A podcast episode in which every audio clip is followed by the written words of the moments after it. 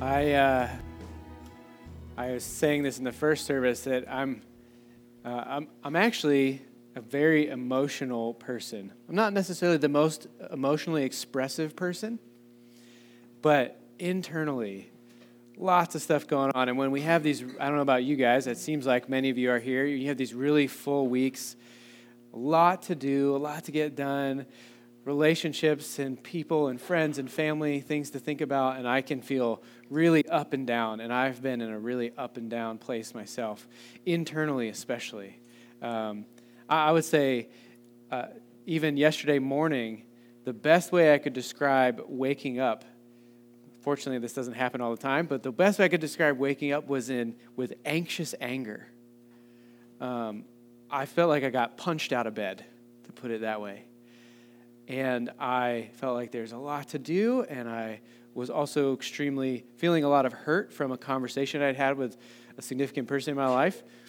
And I was very frustrated by it, and I was hurt by it, and I had a lot to do. I wasn't done with this sermon, for example, and I wanted to get that going more because there was a lot to do with that, and couldn't focus.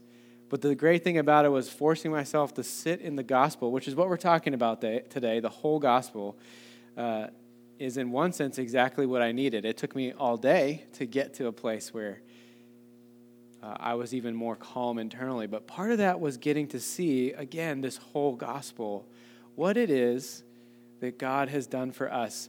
And the reason why uh, I'll. Rob and I will joke about this. We have different styles, and Rob is in preaching, and he he's like paints a, like a mosaic, and I'm more linear. And part of that isn't because I'm just super linear, it's because I feel chaotically inside and I need to see the structure God puts in our lives, that He turns our chaos into order. As 1 Corinthians 14 says, He is not the God of chaos, but of order. And so I, that helps me so much. And this is something that orders our lives. Today we're talking about the very thing God says He gives to us that is most of all to order our lives everything about us. And so we're talking about the gospel, and we're largely going to do that, as Rob said, through the book of Colossians. For the next three weeks, we're looking at the book of Colossians. And today, uh, we're beginning this series because as we end this school year, we're trying to think about and receive again the fullness and the freedom of the gospel that as God's people, we join him on his mission to proclaim the whole gospel, his truth, to the world. We live it because it shapes our whole lives, and it leads us out into the whole world where he goes with us wherever we go to do the things he intends to do. So, whether we're going into, whether we're working on this now or going into this later, education or journalism or business, technology, politics, education, um, journalism, and I already said that, engineering. I like lost this list. If you go and live your life somewhere and you do stuff, God will be doing stuff there too. And that's what we're talking about, uh, is this gospel life that God has in it. His gospel extends into everything. So let me begin then today by just saying, well, what is the gospel? What is it? If I'm going to summarize it in as short and a pithy statement as I can, I'll say this. At its very simplest, the gospel is the proclamation of God's good news to us. At its very simplest, at its foundation, the word gospel means good news proclaimed. It's an announcement, it's a message, it's declared. And so it's the declaration of God's good news for us. And so, what that means is it's a very specific message that God wants to declare to us. And what I'll say from the outset is what he wants to declare to us is Jesus Christ is Lord of everything. If you could summarize the entire Bible in one sense, you might be able to say it like that Jesus is Lord. And under that comes everything else.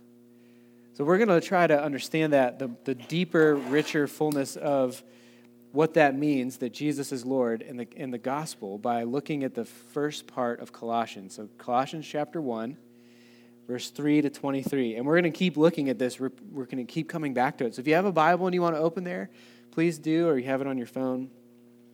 We're going to read Colossians chapter 1, verse 3 to 23, so that we can understand more of this specific message God wants to declare to us.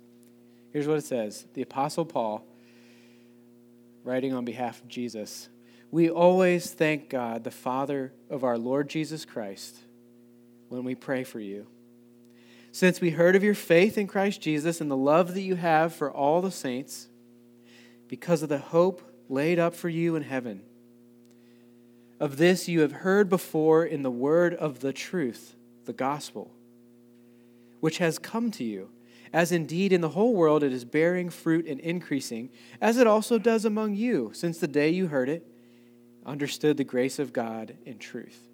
Just as you learned it from Epaphras, our beloved fellow servant, he is a faithful minister of Christ on your behalf, and he's made known to us your love in the Spirit. And so, from the day we heard, we have not ceased to pray for you, asking that you may be filled with the knowledge of His will in all spiritual wisdom and understanding, so that you can walk in a manner worthy of the Lord, fully pleasing to Him, bearing fruit in every good work and increasing in the knowledge of God. May you be strengthened with all power, according to His glorious might, for all endurance and patience with joy, giving thanks to the Father who has qualified you to share in the inheritance of the saints in light. He has delivered us from the domain of darkness and transferred us to the kingdom of his beloved Son, in whom we have redemption, the forgiveness of sins.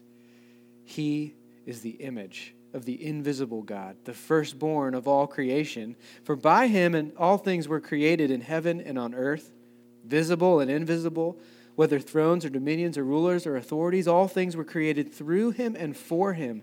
He is before all things, and in him all things hold together, and he is the head of the body, the church. He is the beginning, the firstborn from the dead, that in everything he might be preeminent. For in him all the fullness of God was pleased to dwell, and through him to reconcile to himself all things, whether on earth or in heaven making peace by the blood of his cross. And you, who were once alienated and hostile in mind, doing evil deeds, he has now reconciled in his body of flesh by his death, in order to present you holy and blameless and above reproach before him, if you indeed continue in the faith, stable and steadfast, not shifting from the hope of the gospel that you heard, which has been proclaimed in all of creation under heaven, of which I, Paul, became a minister. From this passage, I want to talk about three things the character of the gospel, the foundation of the gospel, and the grace of the gospel. Because throughout it, did you hear how many times he keeps referencing back to Christ? And then he also keeps referencing back to all things. All things, all things, all things, heaven and earth, everything he's referencing is related to Christ. And so, what is the character of this gospel? The first thing about it in verse 5, when we first see the word gospel, is it says, the word of the truth, the gospel. And so, the first thing about this character, the character of the gospel, is it's God's truth received. God's truth received. So, in verse 5, it says, heard. You have heard it. And then in verse 6, he says how it's a word, it's a message that has come to you. And then he says, It's come to you, and you heard it. And he says, Heard again. And then he says, You have understood it. And then in verse 7, he says, You learned it. And then in verse 23, he said, the gospel that you heard, which has been proclaimed in all creation. So throughout chapter one, there's this push towards seeing what is the gospel? What is it's God's truth received, and how do you receive it? What is the reception of it? It's just a message, it's a proclamation of something that is true. And it comes to you.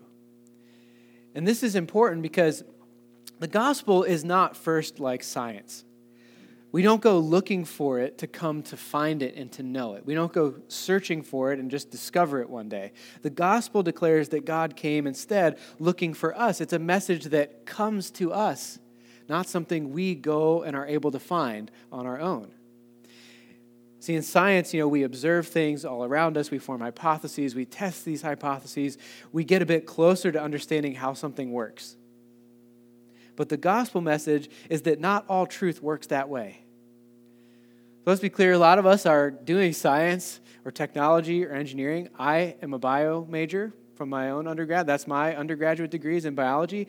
And I want to tell you that what I'm saying, I'm not saying that you cannot discover truth in science. Absolutely, you can. We should. You should go do great science. Go do the best science that you can possibly do because the world needs that. We can discover truth through science. However, just because we can discover truth in science does not mean that science is the only way that truth works.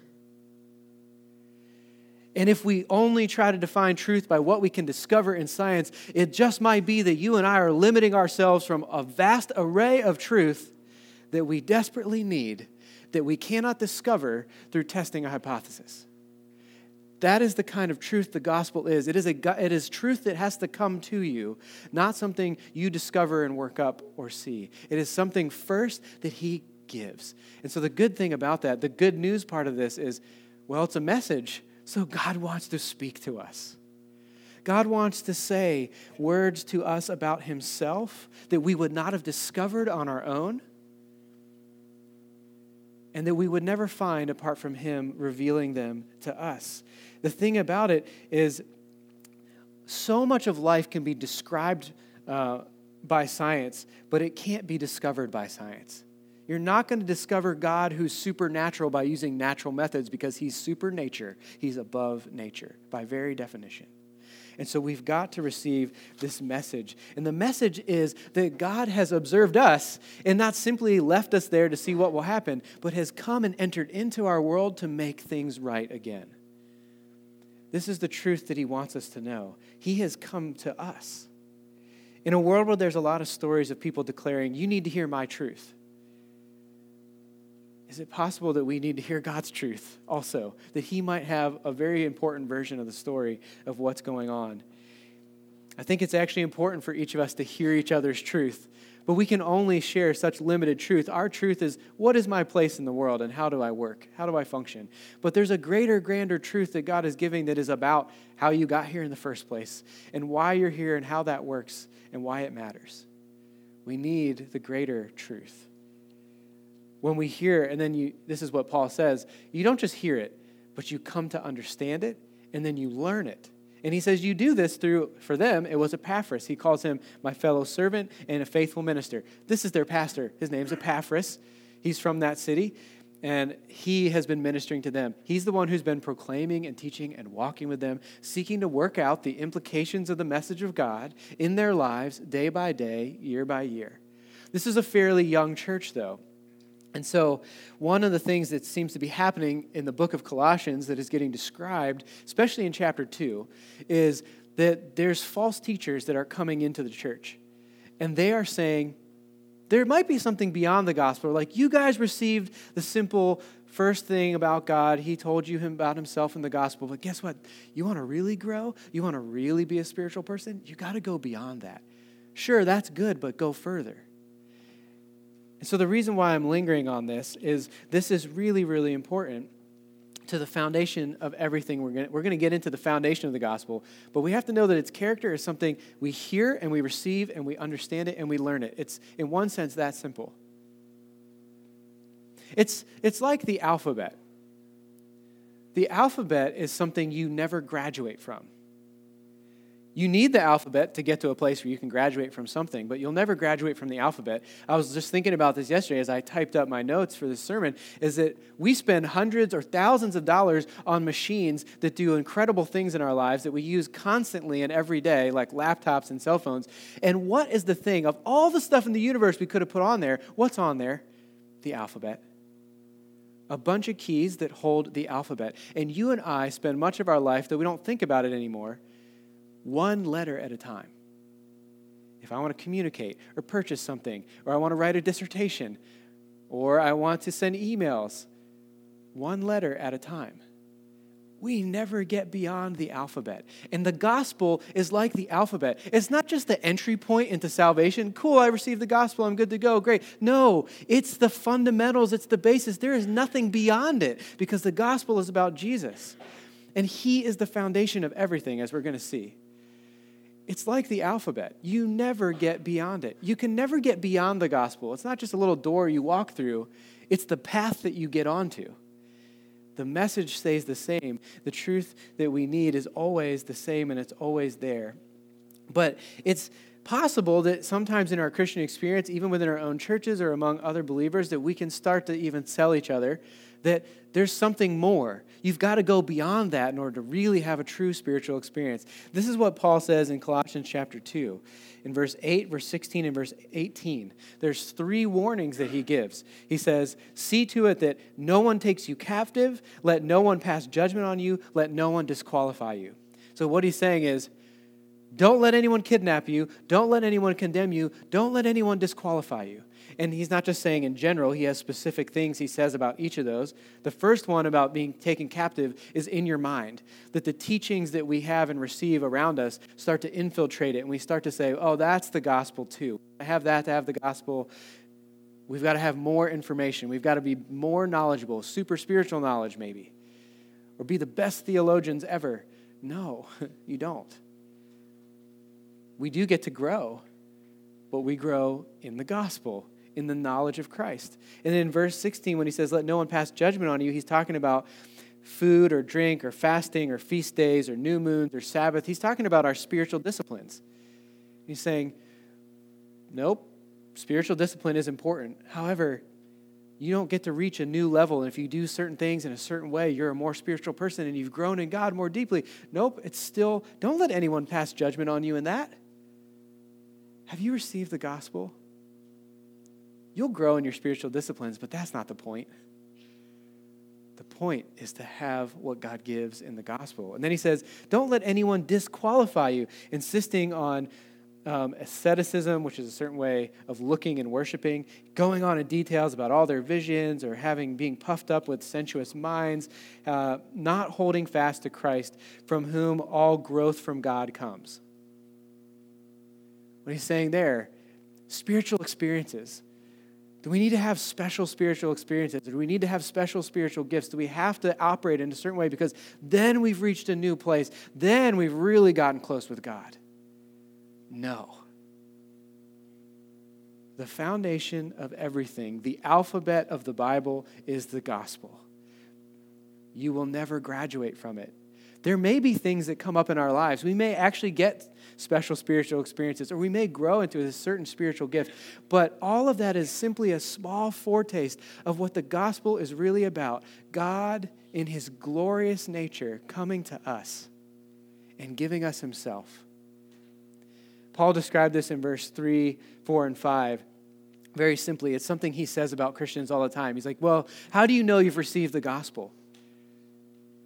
And what he describes is look, we give thanks for you guys because you have what all of us have faith in Christ, verse 3, or sorry, verse 4, faith in Christ, love for all the saints, which are just other believers.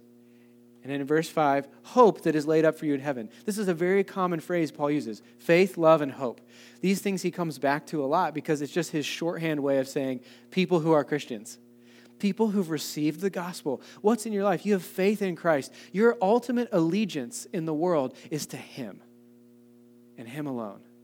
Faith. My trust for the outcome of everything is in Him. And love for other people, the love for the saints. I love that He, it was really helpful to me, as I told you earlier, my internal struggles. I think many days I walk through life thinking, does God really love me? I'm one of those people who struggles with that all the time. But what He says is, not love in yourself because you feel that God loves you, although that's important and it does happen. What he says is, Do you want to know that you've received this? Have you seen your, your life start to change as you love other people who are believers? And often, other believers are people with very different personalities, people you might not have even chosen to be your friends, but now you're stuck together in this church. And it's so good because these different cultures, these different backgrounds, these different personalities, and to actually love one another in that well, that is a profound thing that doesn't just happen in the world, it's something we've received. And so we're looking for is my life characterized by that? Because if it is, it's God at work within me. I've received his love and now it's coming out of me. I'm not just focused on me getting love now, I'm focused on others getting that same love. And then he talks about hope because it's very true that in the in uh, the life of Christ, we have to have hope because we don't have everything now. Heaven isn't here, not yet. It's what's going to be here. we're going to look at that briefly. The restoration that Jesus will bring is to restore the earth from its broken state, to restore us from our broken state, so that we are with Him again and the earth is all that it was ever intended to be and more. But we got to have hope for that because that isn't happening right here in 2018.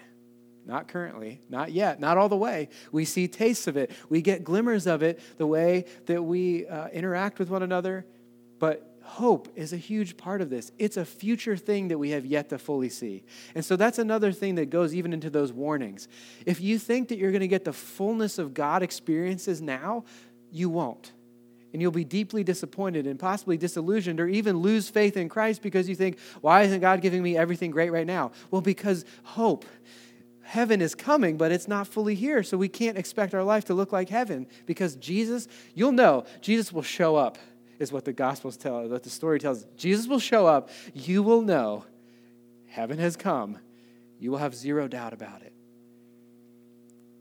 So if you have any doubt about it now, good. That just means you're right with the rest of us. God hasn't returned and set everything right yet. But we hope towards what he is going to do. That is, so God's truth is received, and then God's truth is expressed. And the way it gets expressed is what we've received shows up in faith, in love, and in hope. That's what he says in verse 3 to 8. And in verse 9 through 14, Paul just prays that they would continue growing in this. There's nothing else to be filled in, there's nothing else to know, there's no other thing to be strengthened in but in this gospel this way that Jesus comes to speak over us, his truth.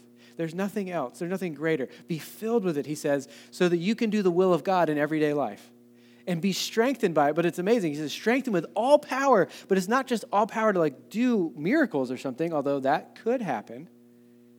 It's all power for endurance and patience with joy. Why? Because that hope thing is really hard.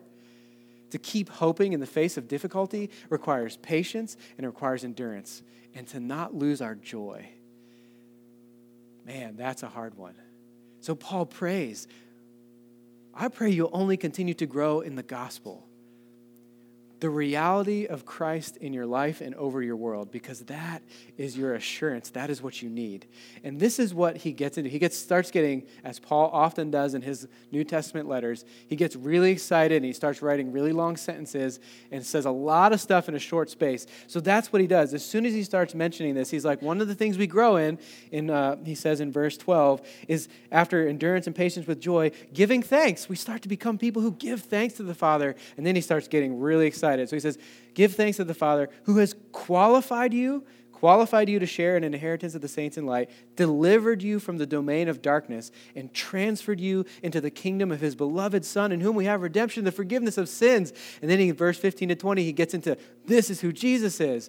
But the first thing to see there is this is a great summary statement of the content of the gospel. The gospel is God's truth received, it is God's truth starting to work itself out in our life, it gets expressed. And here's the content of why it's such good news. Did you notice that we don't have to do anything for it? Give thanks to the Father. Why? He has qualified you. There's no greater qualification. You can't pad your resume enough to get in with God. There is no greater qualification. He qualified you. He has delivered you from the domain of darkness. All that is broken and corrupted in your life, delivered. It's done.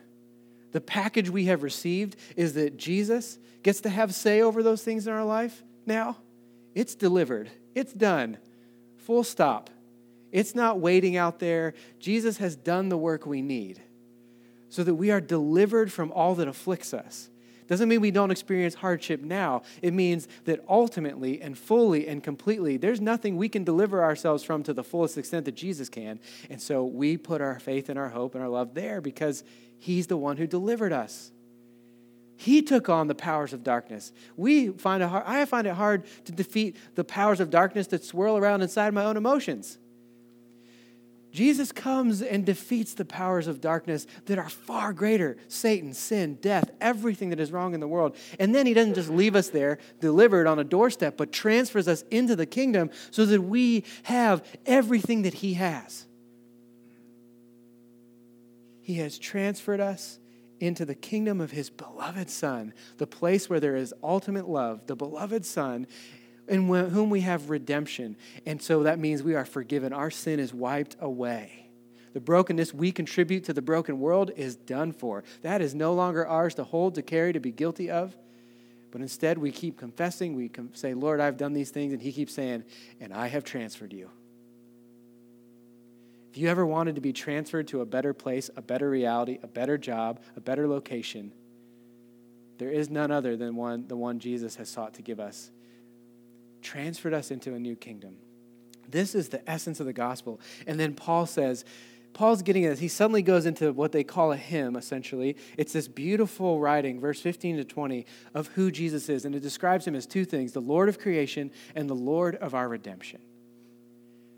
You might wonder, why is this here? And I think it's here. Anybody who's already a Christian, he's writing to people who are already Christians. Anyone who already knows Jesus knows that he's supreme. You already know that he's preeminent, that he is Lord, that he owns everything. And yet, Paul seems to feel the need to reiterate it. And I think it's not to try to convince them, or maybe even convince us that Jesus is over everything, but it's to say he's supreme, yes, but also he's sufficient. Because if you've ever wondered whether your life is good enough in Christ, whether you need to have better spiritual experiences, whether you need to just just pray harder, right? He's saying, friends, you are in the hands of the one who's the Lord of everything. Do you think you can do better than that? Because here's who he is. He is the image of the invisible God. When Jesus entered the earth, what we talked about last week, as he died on a cross, God dying the invisible God became visible so that we could see how much He loved us. He died on a cross, and then Easter we celebrated the resurrection of, the, from him, of Him from the dead. And so there's these two phrases. This invisible God became visible. And here's what He is. Verse 15 it says He's the firstborn of all creation, and in verse 18 He's the firstborn from the dead. Two phrases that help us orient in this passage what is what Paul's getting at. The firstborn of creation. You think firstborn, I'm the firstborn in my family. I have a younger sister. I was born first. But we're not talking about birth order here. Because it also just says right after that, by him all things were created. So you can't create something and be the creation at the same time. So it's not saying Jesus is somehow like us, he's just a person. Firstborn is a really important uh, under, it's really important to understand what firstborn means in the ancient world because it didn't matter how many kids people did or didn't have the firstborn was the one who received the highest rank. They were the one who was charged with taking care of the family's inheritance. And so when it says he's firstborn of creation, that means Jesus is in charge of all of creation. He's the one who gets to run it. And when it says he's the firstborn from the dead, it means that when he rose from the grave, he's the first one to crush death, to defeat death in an everlasting way and never die again. So he's in charge of death and he's in charge of defeating death. He's the firstborn from the dead. It says he's the beginning. And so this is uh, the foundation of the gospel then we're seeing is it is Jesus. There is no other thing to look to or to have or to get beyond. Can you get beyond the Lord of everything? The gospel message of truth declares to us that Jesus is the root of our faith, the foundation of our love, the place of our hope. Lots of times it says in Christ throughout these passages. It says we are in Christ, we are in Him, we are in Him, we are in Christ, over and over again. It's kind of like a zip code. Jesus is now our zip code. See, I live in West Lafayette, 47906. That is my zip code. And so I live in West Lafayette. I am in West Lafayette. Every circumstantial reality for the most part of my life happens there. All of my thinking, all my feeling, all of my working, many of my relationships. I am in West Lafayette. Well, if you're in Christ, then what we're saying is, man, you're way beyond geography now. You're in a person who owns the universe. That is my location. That is the place where the rootedness of my life actually is. The place where I am most truly located is God. Now, I still live here, and I'm supposed to live and do God things here and be a part of the life that He's creating here, but also, this isn't my main reality. It is my reality, but it's not my first reality. He's the firstborn, He's the ranking first, right? He, I am in Christ. And so that means that for creation, eh, here's what it says. Let me show you what it means for him to be Lord of creation. If he's first in rank, he's of the greatest importance in the created universe because he runs it. Here's what it says in verse 16 For by him all things were created. So he's the agent of creation. He made everything. By him, everything that's made is made. And then it says also in verse 16, all things were so by him all things created things in heaven things on earth visible things invisible things rulers powers authorities everything you see all things were created through him and for him. So it's also for him which means he's the goal of creation. He's not just the agent. He didn't just make stuff and then step back. He is the goal of everything in creation. Everything creation points to him and then it says he's the sustainer of all creation in verse 17. He is before all things, and in him all things hold together. Jesus is anti entropy. Things, if your life doesn't fall apart, it's because he's holding it together. And he's saying that even in death, he will hold it together. You can't ultimately die if you're in Christ because he's the Lord of life. If the gospel is truth about God, that as we receive, when we hear it proclaimed, then the truth is that there is nowhere you can go that isn't His. There is nowhere that you can go to hide from Him. There is no enjoyable created thing that you have that He didn't give. If everything in your life hasn't fall apart, fallen apart, it's because He's sustaining you. He is the Lord of all of creation.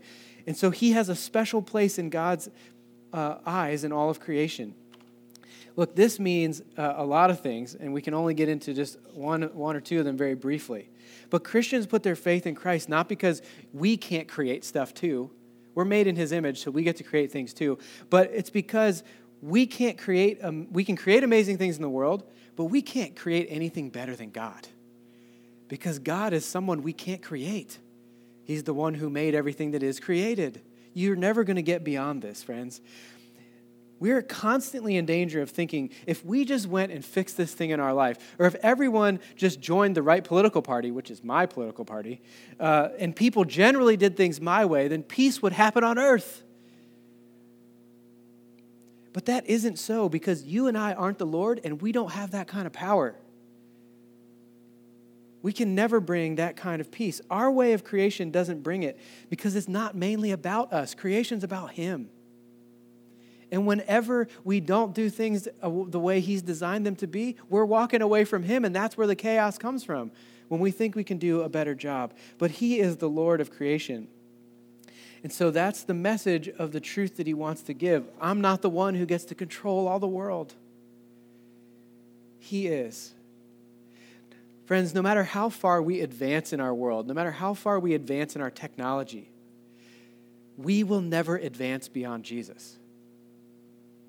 He made all the things that are made. He's going to take care of everything in the created world for all eternity. He loves it, He's the Lord of it.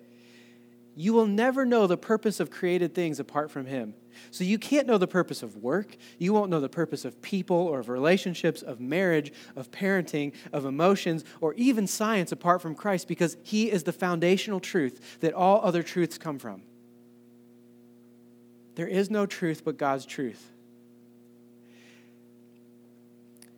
It says that he's the head of the body, the church, as well. And I think sometimes what's so amazing is I love that that's just thrown in there with all the rest of creation.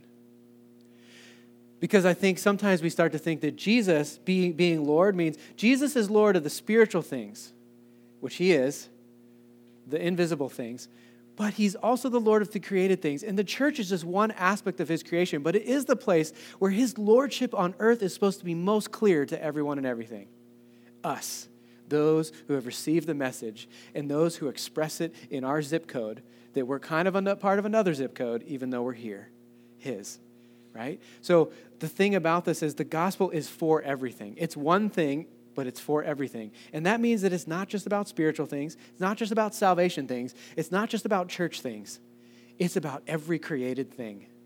Jesus is Lord of all of it, and you will never find the purpose or the right way to do those things apart from Him. Everything points back to Him. From relationships to science to business to ethics, all of it is His. If it's in creation and it's good, He made it. But the thing is, we've mentioned that it's broken and that he redeems us. So we have to see that he's also the Lord of redemption. It says he's the firstborn from the dead, he is the beginning. Verse 18. Have you ever wanted a new beginning? A do over, a restart? To go back in time so you could fix that thing that went wrong and set something off in your life so the trajectory of your life seems like it's dictated by these few things? He is the new beginning. That's what this is saying. The guy who can come back from a grave, it's hard to beat that. He is the new beginning. If you're looking for new life, if you're looking for healing and redemption, it's, it's Him. There is no other new beginning. There is no better place to get it. There is no self help book you could read enough to make it happen. It's something you have to simply receive because it's the gospel and He gives it. It's not something that I can go and find. The message of truth God wants us to have is that we need a new beginning and that He alone conquered death and made peace in verse 20 by the blood of His cross so that we could have real peace. Not peace we keep trying to create in the world, but peace based on what He created in redemption. Verse 18 says this What is the goal of all this? What is the goal of Him being the Lord of everything? Why does it matter? It says in verse 18 that in everything He might be preeminent or supreme. That you could translate it supreme. Preeminent or supreme, what does that mean? It means to hold the highest rank of any group. If you're preeminent or supreme, it means you have first place. A, a very real way we could translate that verse is, or verse 18 is to say, Jesus is the head of the body of the church. He is the beginning, the firstborn from the dead, that in everything he might have first place. In everything. Does he have first place in everything in your life? The thing that this is telling us, because this is a message to receive, is not like, you should let him. It's saying, no, he is.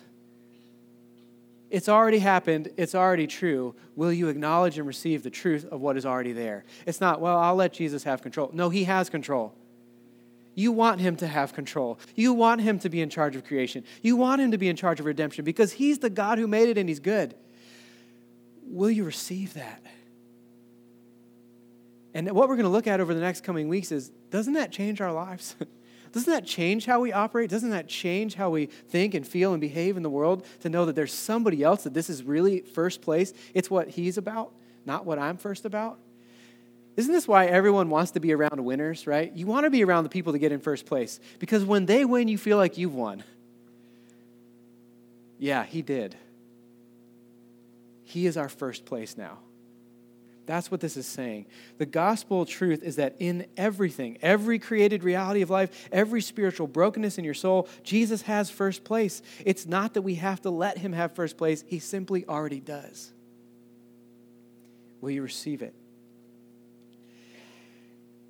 Here's the thing if there is one named Jesus who is in first place, and he has secured everything about your life, everything in creation, everything you need in redemption, the promise of restoration to come, if He has secured all of that, then you reap the benefits too.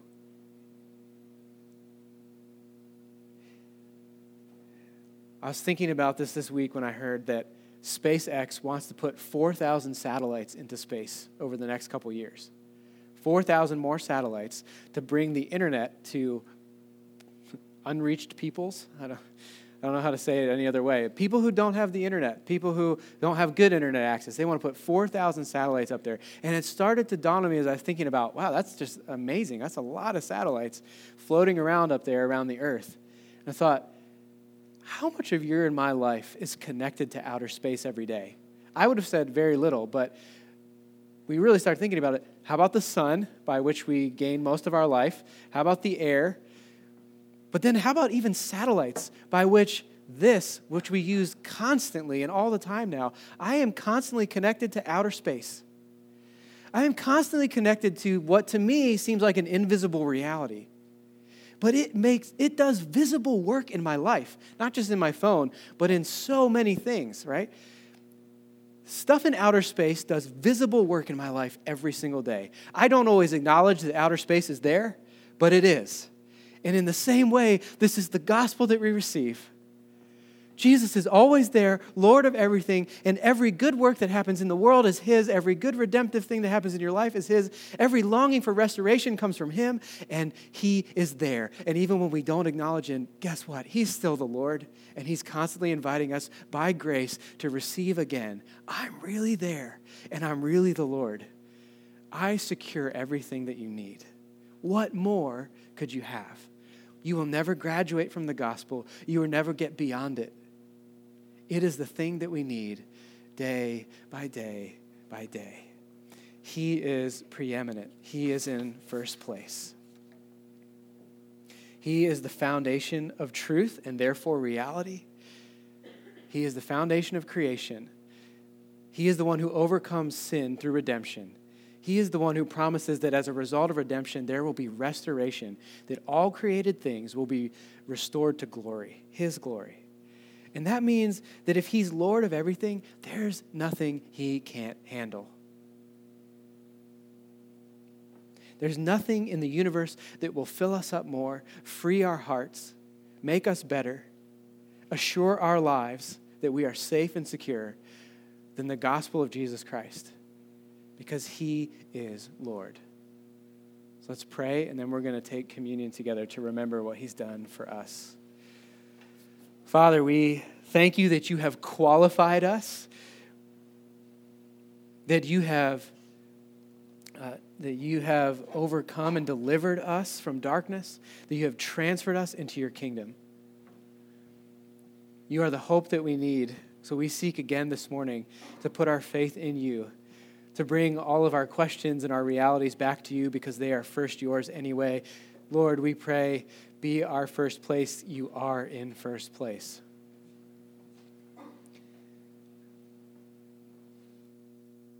So, as we remember you, Lord, would you help us again to receive this truth of the gospel? Help us to be those who pray for gospel growth so that we can walk in a manner worthy of the one who is Lord of everything, pleasing you in every area of life because every area of life is yours. We pray that you would help us to remember every day what it is that you have done for us, that we were alienated from you, but you reconciled us to yourself. And that we would remain in the hope of the gospel that we've heard. Because if you are Lord, and you are, you are in first place of everything. There is no more stability that we can have in our circumstances than, than to have you first place. There is no more thing that is going to help us remain steadfast in the difficulties than to know that you have assured us there's nothing more we need than you. We do long for our lives to be restored, but we pray in the meantime, give us patience as we wait and hope because we know the one who's Lord of everything.